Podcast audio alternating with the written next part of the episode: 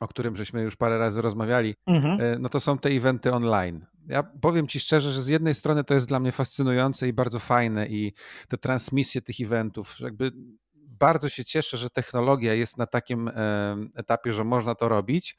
Z drugiej strony naprawdę szczerze ci przyznam, że po 30 paru dniach siedzenia w domu z drobnymi przerwami na wychodzenie tylko do radia i do sklepu, zaczynam już mieć tych eventów online po prostu po kokardę, że już naprawdę rozumiem, że one są spoko, naprawdę fajnie, ale wiesz, jakby teatr online, kino online, eventy online, do lekarza online, wszystko online, podcast nagrywamy online. Czy ty myślisz, że te eventy online przez te kilka miesięcy zapełnią tę lukę, czy po prostu to się jakoś inaczej rozwiąże?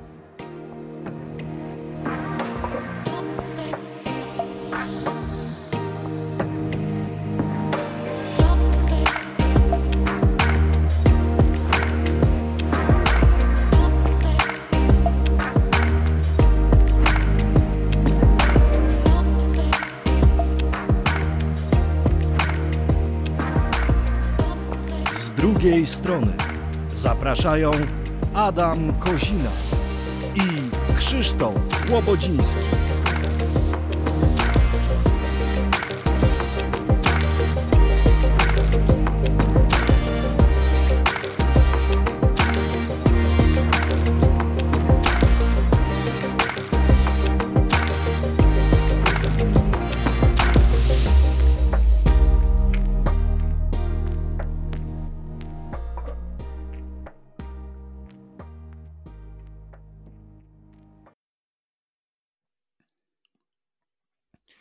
Dzień dobry, witamy Państwa z drugiej strony. Krzysiek Łobodziński i Adam Kozina. O tym, kim jesteśmy, to pewnie już zdążyliście przeczytać w opisie tego podcastu i też za chwilę Wam opowiemy. Na początek wytłumaczmy się z tego, co to znaczy z drugiej strony. Pomyśleliśmy, że coś, czego brakuje w polskim internecie i w tej branżowej naszej eventowej dziedzinie, to jest takie spojrzenie na drugą stronę eventów, czyli tą stronę backstage'ową, tą, na której my najczęściej spędzamy najwięcej czasu i pewnie część z Was także, a tę stronę, która jest często niedoceniana i która jest często osnuta taką nutką tajemnicy, nie do końca wiadomo, co tam się na tym zapleczu dzieje, nie do końca wiadomo, jak wiele osób musi pracować na efekt takiej imprezy, która no przecież ostatecznie jest potem przez naszych klientów zapamiętywana jako całość, a składa się, jak się okazuje, z bardzo wielu istnień ludzkich i bardzo wielu firm. No dobrze, no ale na początek. Adam, gdybyś miał tak powiedzieć najprościej, czym ty się zajmujesz w branży i jak długo? W branży jestem od niedawna. Trochę jest to zasługa przede wszystkim osoby, z którą jestem związany, Renaty Razmu, która w tej branży funkcjonuje już od lat. A ja tak zupełnie przy okazji i za sprawą Renaty wciągnąłem się w tą branżę. Nasza firma, która istnieje od 6 lat, tak naprawdę działa w dwóch obszarach branży eventowej. Pierwszy to jest ta część usługowa, i tutaj świadczymy usługę event designerską, czyli zajmujemy się tak naprawdę zagospodarowaniem przestrzeni eventowej od A do Z, czyli doborem wszystkich elementów związanych z tworzeniem eventu i stworzeniem atmosfery na tym evencie, od florystyki, mebli, dekorów, scenografii, więc to jest ta część taka usługowa. Oprócz tego związany jestem z platformą Polecam Nie Polecam, jest to medium branży eventowej, platforma, która została ponad 6-7 lat temu założona przez Renatę Razmuk jako facebookowa grupa, a z czasem rozrosła się do medium branżowego. Także tak wygląda ta część moja związana z branżą eventową i miejmy nadzieję, że dalej będzie to jakoś funkcjonowało, mimo sytuacji, w której w tej chwili się znajdujemy. A powiedz jeszcze, bo ja to wiem i może słuchaczom też by się to przydało i ich zaciekawiło. Zanim przyszedłeś do branży eventowej, pracowałeś w bardzo ciekawej branży. Co to było? Tak, pracowałem w zupełnie innej branży. Przez lata byłem związany z szeroko rozumianym bezpieczeństwem. Przez ponad 15 lat zajmowałem się bezpieczeństwem od strony czysto fizycznej, bo byłem związany gdzieś z wojskami specjalnymi. Po okresie służby przez następne 6 lat dalej byłem związany z branżą dotyczącą bezpieczeństwa. Była to firma, która oferuje wyposażenie dla szeroko rozumianych służb bezpieczeństwa, bo to nie tylko wojska, ale policji i pozostałych służb, więc cały czas funkcjonowałem w tym bezpieczeństwie. Na dodatek wykształcenie moje też jest związane z bezpieczeństwem, bo ukończyłem wyższą szkołę w zakresie bezpieczeństwa międzynarodowego. Okej, czyli można powiedzieć, że jakby jesteś komandosem w eventach trochę, nie? Takie uproszczenie dosyć duże, ale chyba w branży eventowej przydają się pewne kompetencje, które już zyskałeś wcześniej, nie? Taka umiejętność pracy pod presją na przykład. Tak, no to są takie cechy, które rzeczywiście się przydają. Też te lata spędzone w zupełnie jakby innej branży pozwoliły mi inaczej trochę patrzeć dzisiaj na branżę eventową, ale nie tylko dzisiaj. Generalnie patrzę na tą branżę trochę z innego punktu widzenia, bo przez lata byłem jakby jej odbiorcą, chociaż jak moi koledzy powiadali, my też organizowaliśmy eventy, tylko trochę inaczej. Tak, tylko trochę głośniejsze i trochę inaczej. No tak, no, faktycznie ty jesteś osobą, która w branży eventowej jest od niedawna, ale już sporo w tej branży zrobiłeś. Ja w zasadzie jestem w tej branży od, jak policzyłem przed chwilą, 12 lat. No, może być dużo, może być mało. Są osoby, które są w tej branży i po 20, po 30 lat. Pamiętam jednego pana kiedyś na którejś z imprez branżowych, który powiedział, że on w branży eventowej pracuje już 40 lat. No bo przecież branża eventowa istniała w pewnym sensie, nawet jak ten ustrój się nazywał troszeczkę inaczej w naszym kraju. No ale ja z tą branżą eventową jestem związany ściśle tak naprawdę już od dużego czasu. Przez co też moje spojrzenie jest, powiedziałbym, że może trochę zaburzone, bo nie wyobrażam sobie niczego innego niż eventy w swoim życiu. I no, tutaj dochodzimy właśnie do tego, co już poruszyłeś, że ta sytuacja w branży eventowej po nieco ponad miesiącu kwarantanny jest dosyć, jakby to dyplomatycznie powiedzieć, niepokojąca, jakbyś to określił. Znaczy na pewno. Ja patrzę też, jeżeli chodzi o to zdarzenie, trochę inaczej, bo cała ta sytuacja zastała nas w trochę dziwnej sytuacji. Otóż zupełnie przypadkowo zdarzyło się tak, że w momencie, kiedy nas jako kraj dotknęła ta epidemia i pojawiły się pierwsze kwarantanny, niestety padliśmy jej ofiarą. Więc na dosyć wczesnym etapie, praktycznie po parunastu dniach, niestety cała nasza firma została uziemniona. Było to spowodowane tym, że jedna z osób, która jest u nas zatrudniona, niestety miała kontakt z osobą zarażoną. No tak, ja pamiętam, że już wszystkie osoby tak wylądowały na kwarantannie. Byliśmy w zasadzie umówieni, żeby nagrywać ten podcast na żywo, bo tak. Ważna rzecz, właśnie sobie uświadomiłem, że nie powiedzieliśmy, że nagrywamy ten podcast ze swoich domów teraz w tym momencie, że jakby w warunkach kwarantannowych. Tak, to jest dosyć ciekawe i patrzyliśmy na to, co się zaczyna dziać w branży, trochę jakby z jednej strony bezradni, tak, no bo cała praktycznie nasza ekipa z 4 osób 3 wylądowały na przymusowej kwarantannie, więc z naszej strony nie byliśmy w stanie, jeżeli chodzi jako firma, zareagować w żaden sposób i tak naprawdę trochę stojąc z boku przyglądaliśmy się temu, co się w branży zaczyna dziać. I kiedy zakończyła się kwarantanna, no to w tym momencie branża zaczęła wyglądać już zupełnie inaczej i praktycznie już nikt w branży nie miał eventów, praktycznie cała branża stała.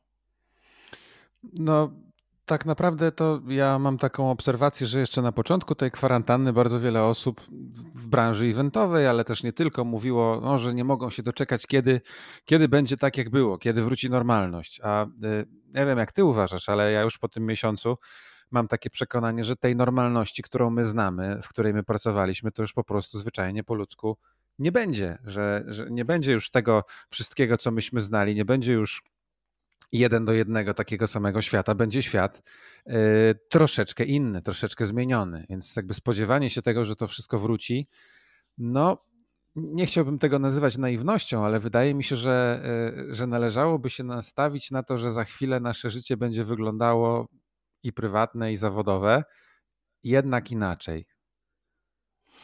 To znaczy rzeczywiście jest to całkowita zmiana myślenia.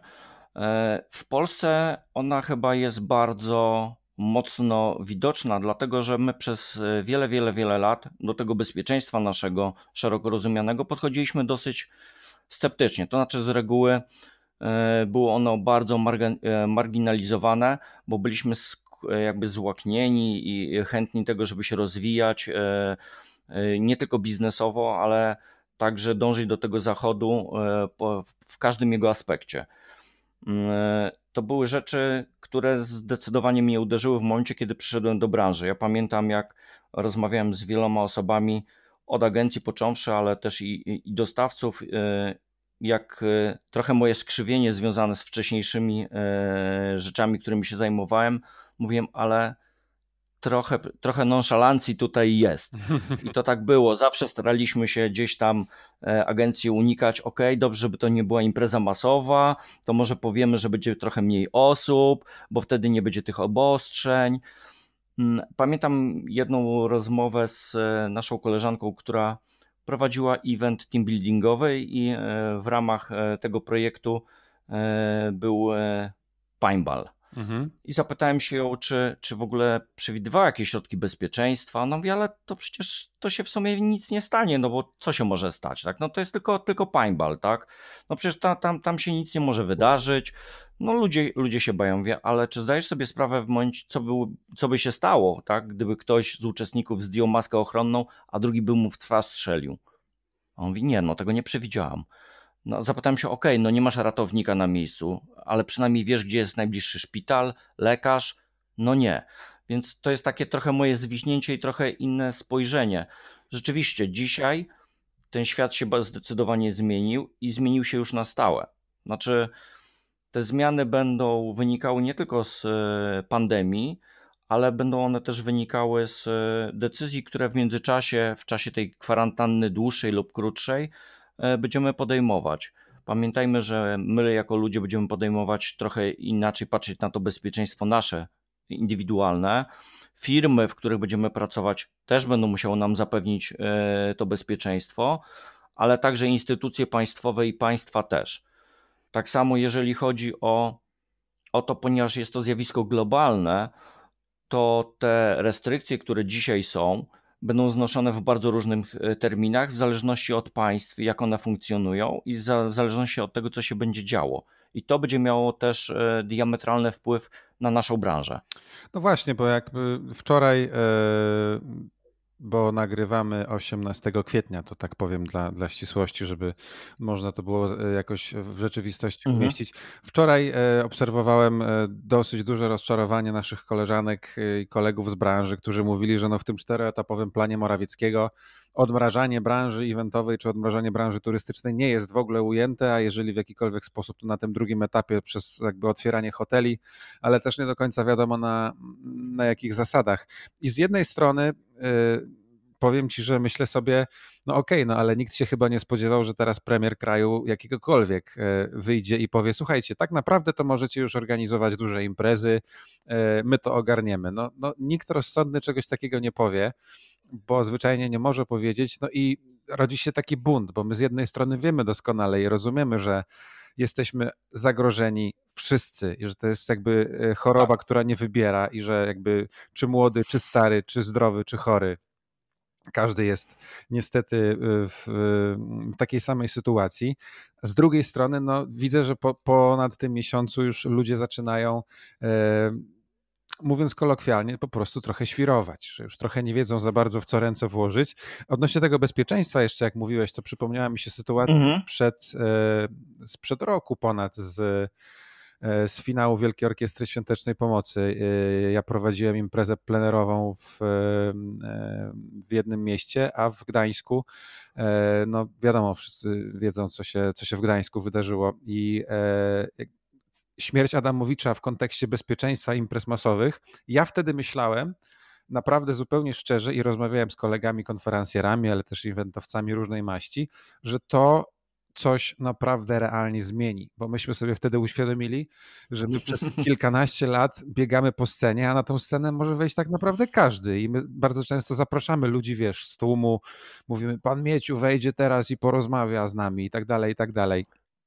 I nigdy się nie myślało o tym, że ten pan Mieciu może mieć, wiesz, nóż, który może wbić ci pod żebra, ale jakby nie można mieć, wiesz, tutaj do pana Miecia żalu, bo to jakby w populacji się zdarza, że są różni ludzie i mają różne pomysły.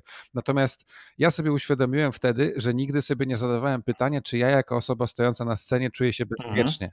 Czy ktoś jest na tym evencie, kto odpowiada za moje bezpieczeństwo, a z drugiej strony, kończąc jeszcze myśl, ludzie na imprezach masowych, na imprezach plenerowych bardzo łatwo wpadają w taką psychologiczną pułapkę, że jestem na imprezie, którą zorganizowało, nie wiem, miasto, sołectwo, ktokolwiek, więc to oni odpowiadają za moje bezpieczeństwo. Stąd się na przykład biorą takie sytuacje, że ludzie gubią dzieci na eventach. No jak możesz zgubić dziecko? Gubisz dziecko dlatego, że ci się wydaje, że ktoś za nie odpowiada, nie? Tak, to znaczy to jest właśnie ta taka nonszalancja. Z jednej strony to jest jakby przez lata naszego funkcjonowania, tak żeśmy funkcjonowali, tak jesteśmy przyzwyczajeni. Podchodzimy do pewnych rzeczy dosyć nonszalancko, a co mi się tam stanie, a jakoś to tam będzie, jakoś sobie poradzimy. W wielu sytuacjach to nasze takie, a jakoś sobie poradzimy, rzeczywiście umożliwia nam, Polakom, radzenie sobie w dosyć trudnych sytuacjach, bo byliśmy po prostu do tego przyzwyczajeni. Ale ta nonszalancja do podchodzenia w kwestii bezpieczeństwa niestety jest elementem bardzo, bardzo, bardzo zgubnym. I niestety nie jesteśmy w stanie się od tego odzwyczaić, bo w naszej niedalekiej historii takich wydarzeń jest dosyć dużo.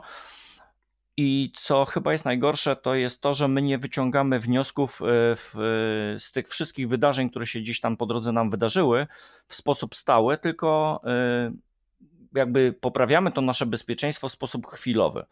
Jak popatrzymy sobie na wszelkie tragedie, które gdzieś się w ostatnich latach wydarzyły, to właśnie tak było. To znaczy, to były wydarzenia, które potrafiły nas otrzeźwić i zmienić trochę nasze spojrzenie w tej kwestii naszego bezpieczeństwa w sposób bardzo chwilowy.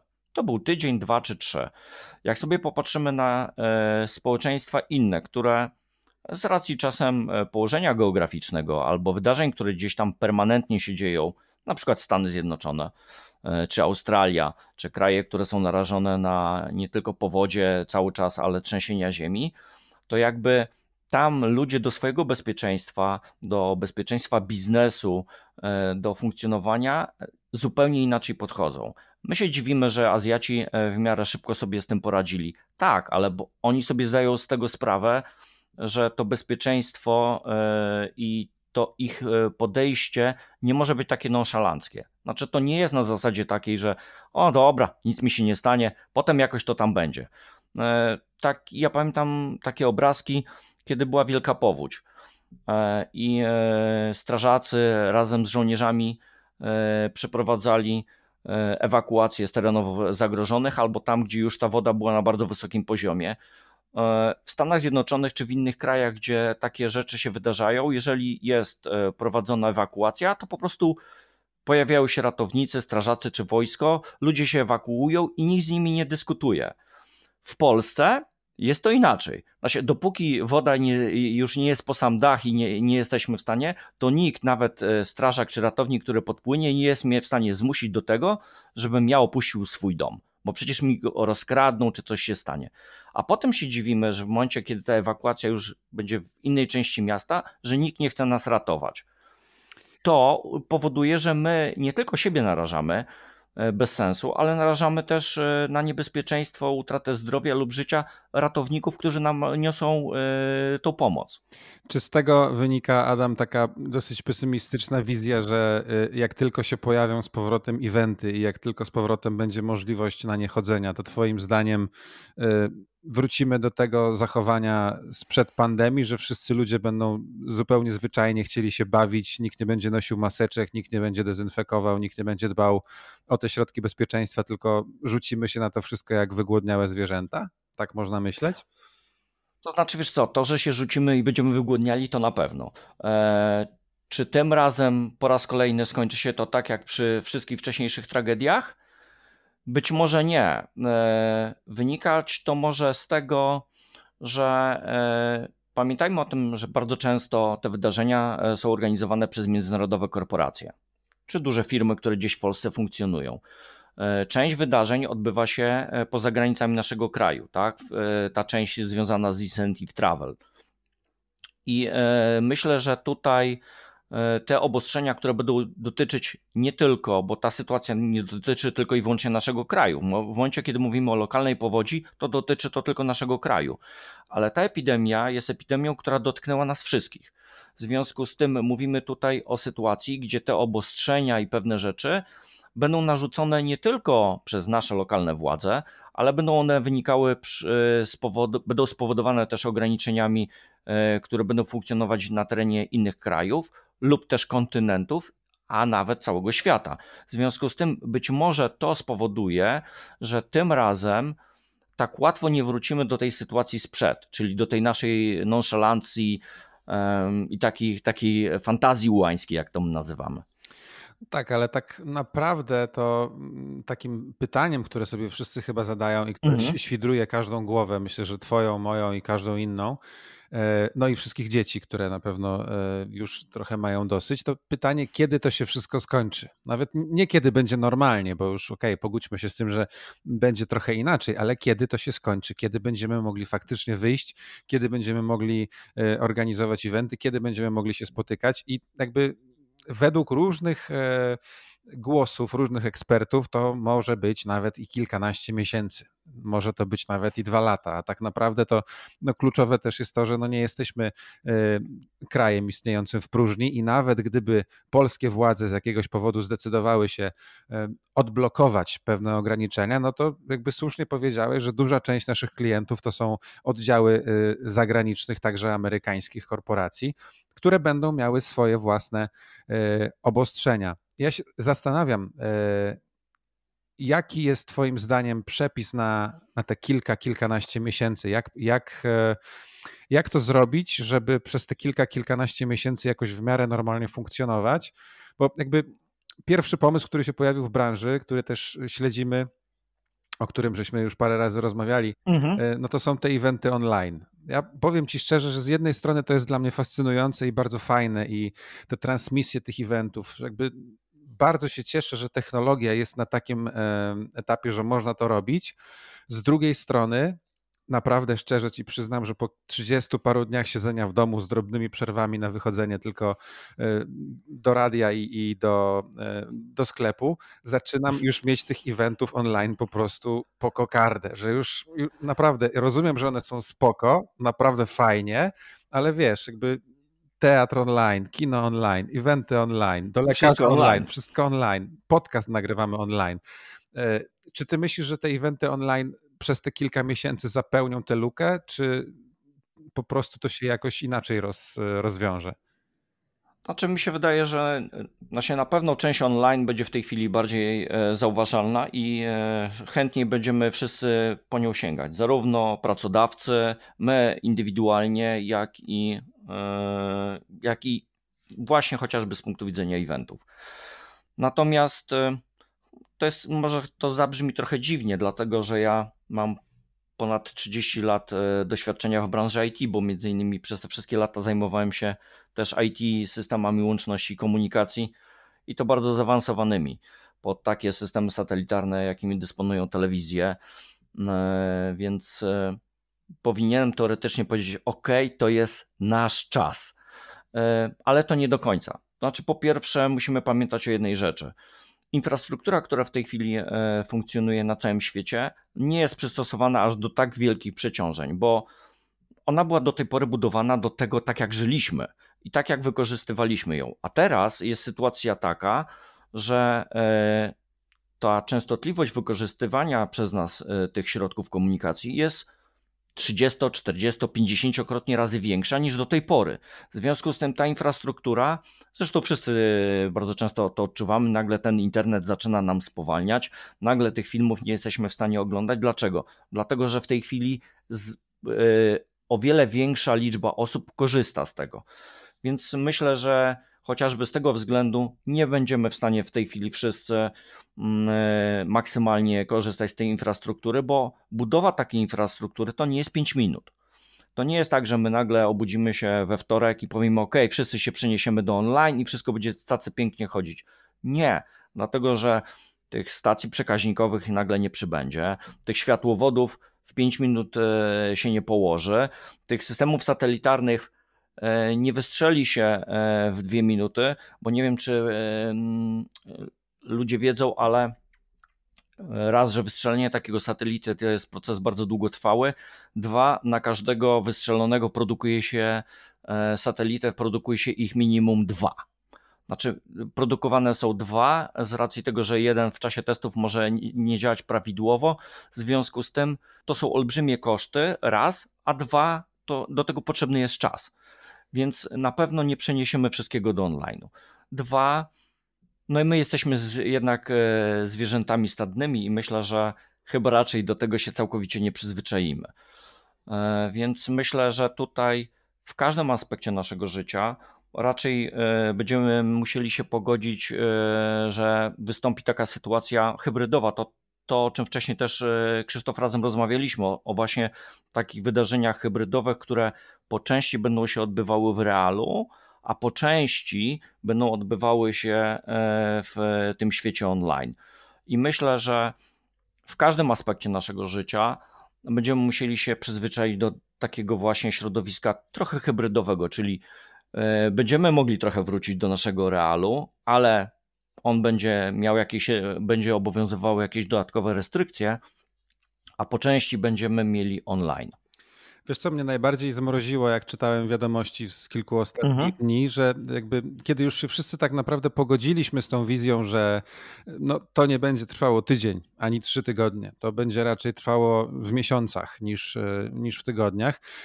Wypowiedź jakiegoś eksperta na temat tego, że prawdopodobnym schematem, w jakim będziemy teraz funkcjonować, jest to, że te kwarantanny będą się powtarzały. To znaczy oczywiście no, nie jesteśmy w stanie być na takiej zamkniętej kwarantannie, jak teraz jesteśmy przez rok czy 2, więc będą musieli nas trochę odluzowywać, ale będą nas odluzowywać, a potem znowu zacieśniać. Odluzowywać i zacieśniać. I jak pomyślałem sobie o tym w kontekście branży eventowej, to mi się to wydało jakieś takie strasznie irracjonalne, bo wiesz, jest 18 kwietnia, i gdybym chciał na przykład zorganizować imprezę za tydzień, to wiadomo, że no, to nie dzisiaj zacznę ją planować, tylko powinienem ją planować od miesiąca. Tak. Więc jeżeli to ma wyglądać tak, że będziemy przez chwilę wolni, a potem przez chwilę znowu w cudzysłowie zniewoleni, a potem znowu wolni. Jak tu cokolwiek zaplanować? Przecież nie każdy event da się przenieść swobodnie do internetu. Nie wiem, ja w tym momencie mam pojedyncze zapytania na eventy, które miałbym prowadzić we wrześniu i szczerze mówiąc nie przywiązuje się do tych zleceń za bardzo, bo nikt z nas nie wie, czy to się faktycznie wydarzy i w jakiej formie się to wydarzy. Jestem raczej dobrej myśli i wierzę w to, że to w jakiś sposób się odbędzie, natomiast to nikt z nas nie jest w stanie zaplanować, w jaki sposób się odbędzie, więc na przykład no, nie wiadomo, czy jeżeli zamówią scenografię, na przykład u was na taki event we wrześniu, zamówią jej mnóstwo, a potem się okaże, że robimy to jednak w internecie i tej scenografii może być trochę mniej, to czy to się nie zmieni, nie? Znaczy wiesz co, no mi się wydaje, że na pewno będziemy musieli trochę inaczej patrzeć na planowanie wszystkiego tak naprawdę. Ja może jestem w trochę bardziej komfortowej sytuacji. Dlaczego? Dlatego, że przez te lata właśnie pracy mojej wcześniejszej tak naprawdę musieliśmy w ten sposób funkcjonować. Znaczy no my nigdy nie planowaliśmy jednego rozwiązania i przywiązywaliśmy się. Nasz szef od lat zawsze nam mówił, że najważniejsze być przygotowanym na wszystko. No i tak też było, to znaczy z reguły przygotowywaliśmy się na kilka różnych wariantów, kilka różnych opcji i zawsze z tyłu gdzieś istniała taka lampka, która mówiła, że jeszcze musimy być przygotowani na to, czego nie przewidzieliśmy i będziemy musieli działać na żywca, tak?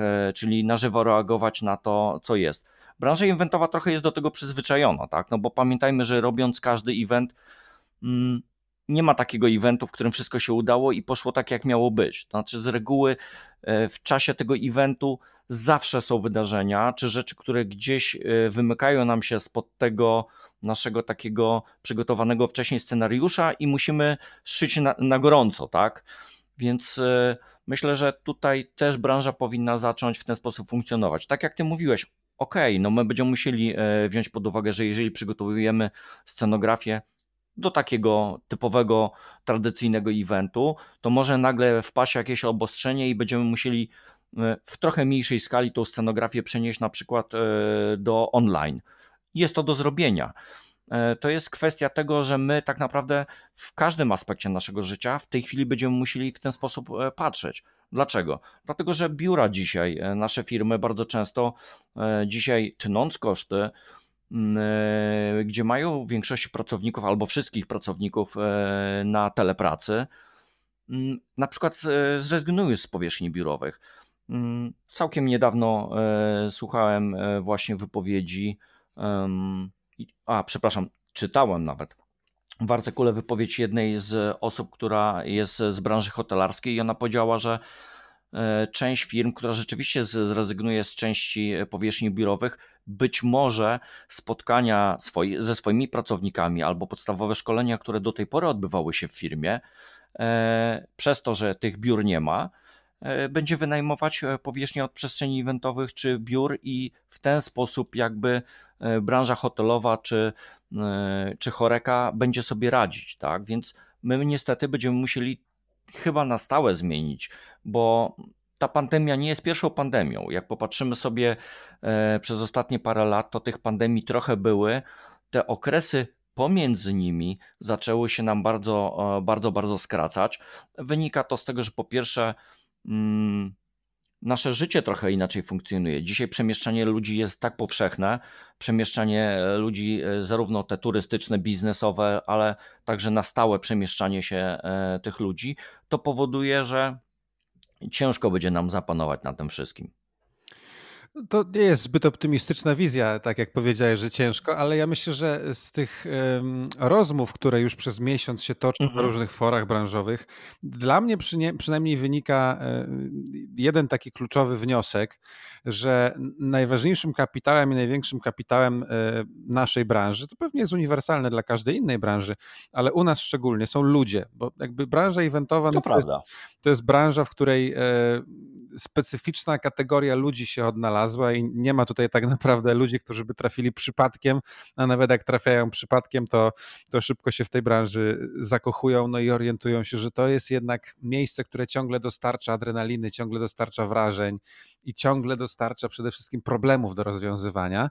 No i jakby teraz się okazuje, że zamiast kilkunastu małych problemów, które się zdarzają przy każdym evencie, mamy jeden problem z kategorii boss, no, z kategorii takiej, że no, musimy się wszyscy razem zebrać, żeby go rozwiązać.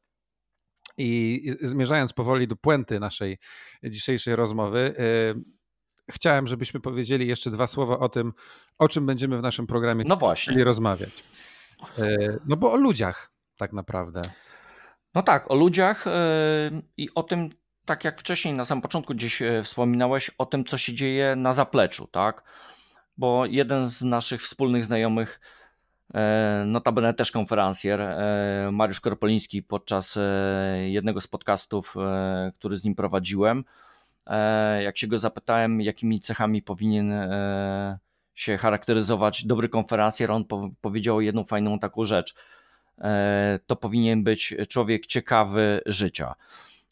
I ta chyba nasza ciekawość, twoja i moja, też trochę nas nakierowała na to, żeby właśnie zrobić taki podcast, a nie inny, bo chcielibyśmy pokazać ten event, ponieważ wszyscy zawsze mówimy o eventach, nawet jak je nagradzamy, czy gdzieś w branży pojawiają się opisy, to zawsze mówimy o tym, co widać, o tym efekcie finalnym albo o tym, jak ten event odbierali klienci lub osoby, które go obserwowały. A my byśmy chcieli pokazać ten event z tej drugiej strony, czyli jak do tego eventu doszło, kto tam pracował, jak pracował, bo wydaje mi się, że to jest bardzo ciekawe. Tak, to jest szczególnie ciekawe i to jest coś, czego przez lata konferencjerki się bardzo mocno nauczyłem, no, bo z jednej strony, wiesz, tak by dziesiątki czy setki ludzi pracują nad tym eventem, począwszy od, nie wiem, tapicerów, którzy muszą stworzyć jakąś, wiesz, podłogę, żeby mógł potem po niej kąpać i tak dalej. Tych osób jest całe mnóstwo. A potem ja wychodzę i ludzie patrzą na mnie i wszystko, co złe albo wszystko, co dobre, no to katalizuje się w mojej osobie i ja muszę odpowiadać za to wszystko, co się wydarzyło. Nie, żebym się skarżył, no okej, Sam sobie taką pracę wybrałem, ale zawsze z tyłu głowy, wiesz, i mam wrażenie też, że to, co Mariusz powiedział, jest bardzo prawdziwe i dodałbym do tego tylko, że to musi być osoba ciekawa świata, ale też świadoma tego,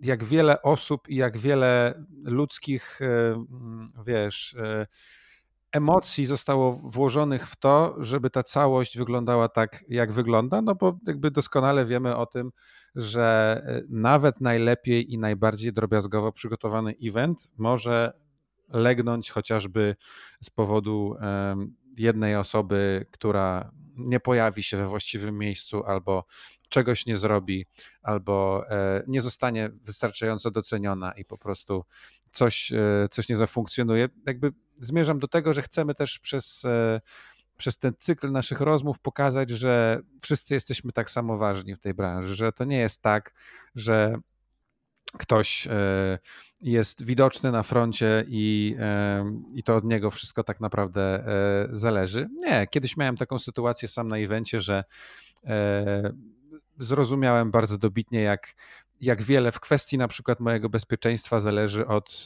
panów z obsługi technicznej sceny. Dlatego też jakby ja jestem takim człowiekiem, który jak przyjeżdża na event, to się wita najpierw z nimi, a potem dopiero z event managerem, bo wiem, że event manager może mi uratować życie, ale panowie od techniki mogą to zrobić bardzo namacalnie. Więc... To, co mówisz, to jest właśnie taka specyfika. To znaczy, my bardzo często, jak patrzę z boku na tą branżę, bo mówię, te lata gdzieś umożliwiają mi trochę spojrzenie trochę z boku, mimo że w tej chwili jestem częścią tej branży, ale jak patrzę z boku, to bardzo często wiele nieporozumień na poziomie tworzenia eventu, zarówno jeżeli chodzi o dostawców, agencje eventowe, klient, dostawcy, klient, bardzo często wynikają z tego, że my tak naprawdę mało o sobie wiemy. Znaczy najczęstsze braki wiedzy, jeżeli chodzi o to, co się dzieje tak naprawdę z tyłu, mają klienci, no ale jest to jak najbardziej zrozumiałe, nie muszą wiedzieć dokładnie, jak to wszystko wygląda, ale jakby ta chęć przeze mnie też, żebyśmy się zajęli właśnie tym eventem trochę od backstage'u, wynika właśnie z tego, że wydaje mi się, że jeżeli uda nam się pokazać klientom, którzy oceniają nasz event w postaci finalnej, co wiąże się z przygotowaniem tego eventu, jak wiele osób pracuje, jak one pracują, ile godzin poświęcają, ile pracy to wymaga. Bardzo często też młodym eventowcom z agencji eventowych, jeżeli oni zobaczą, ile na przykład dźwiękowiec musi poświęcić czasu na to, żeby przygotować dla nich ten event, nie tylko już na samym evencie, ale na zapleczu, zanim jeszcze przyjedzie na miejsce, czy oświetleniowiec, czy osoby, które przywożą meble, floryści, katererzy, to dzięki temu uda się uniknąć wiele problemów, które powstają podczas produkcji czy nieporozumień,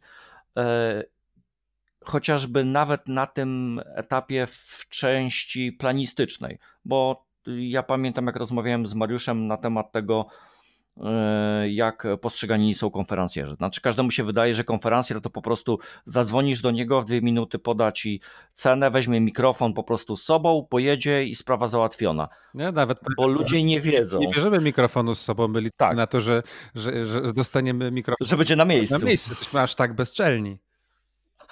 No tak, więc to właśnie, więc jakby wiele osób sobie nie zdaje sprawy, ile trybów pracuje i jak one pracują na to, żeby ta maszyna, czyli ten event się udał.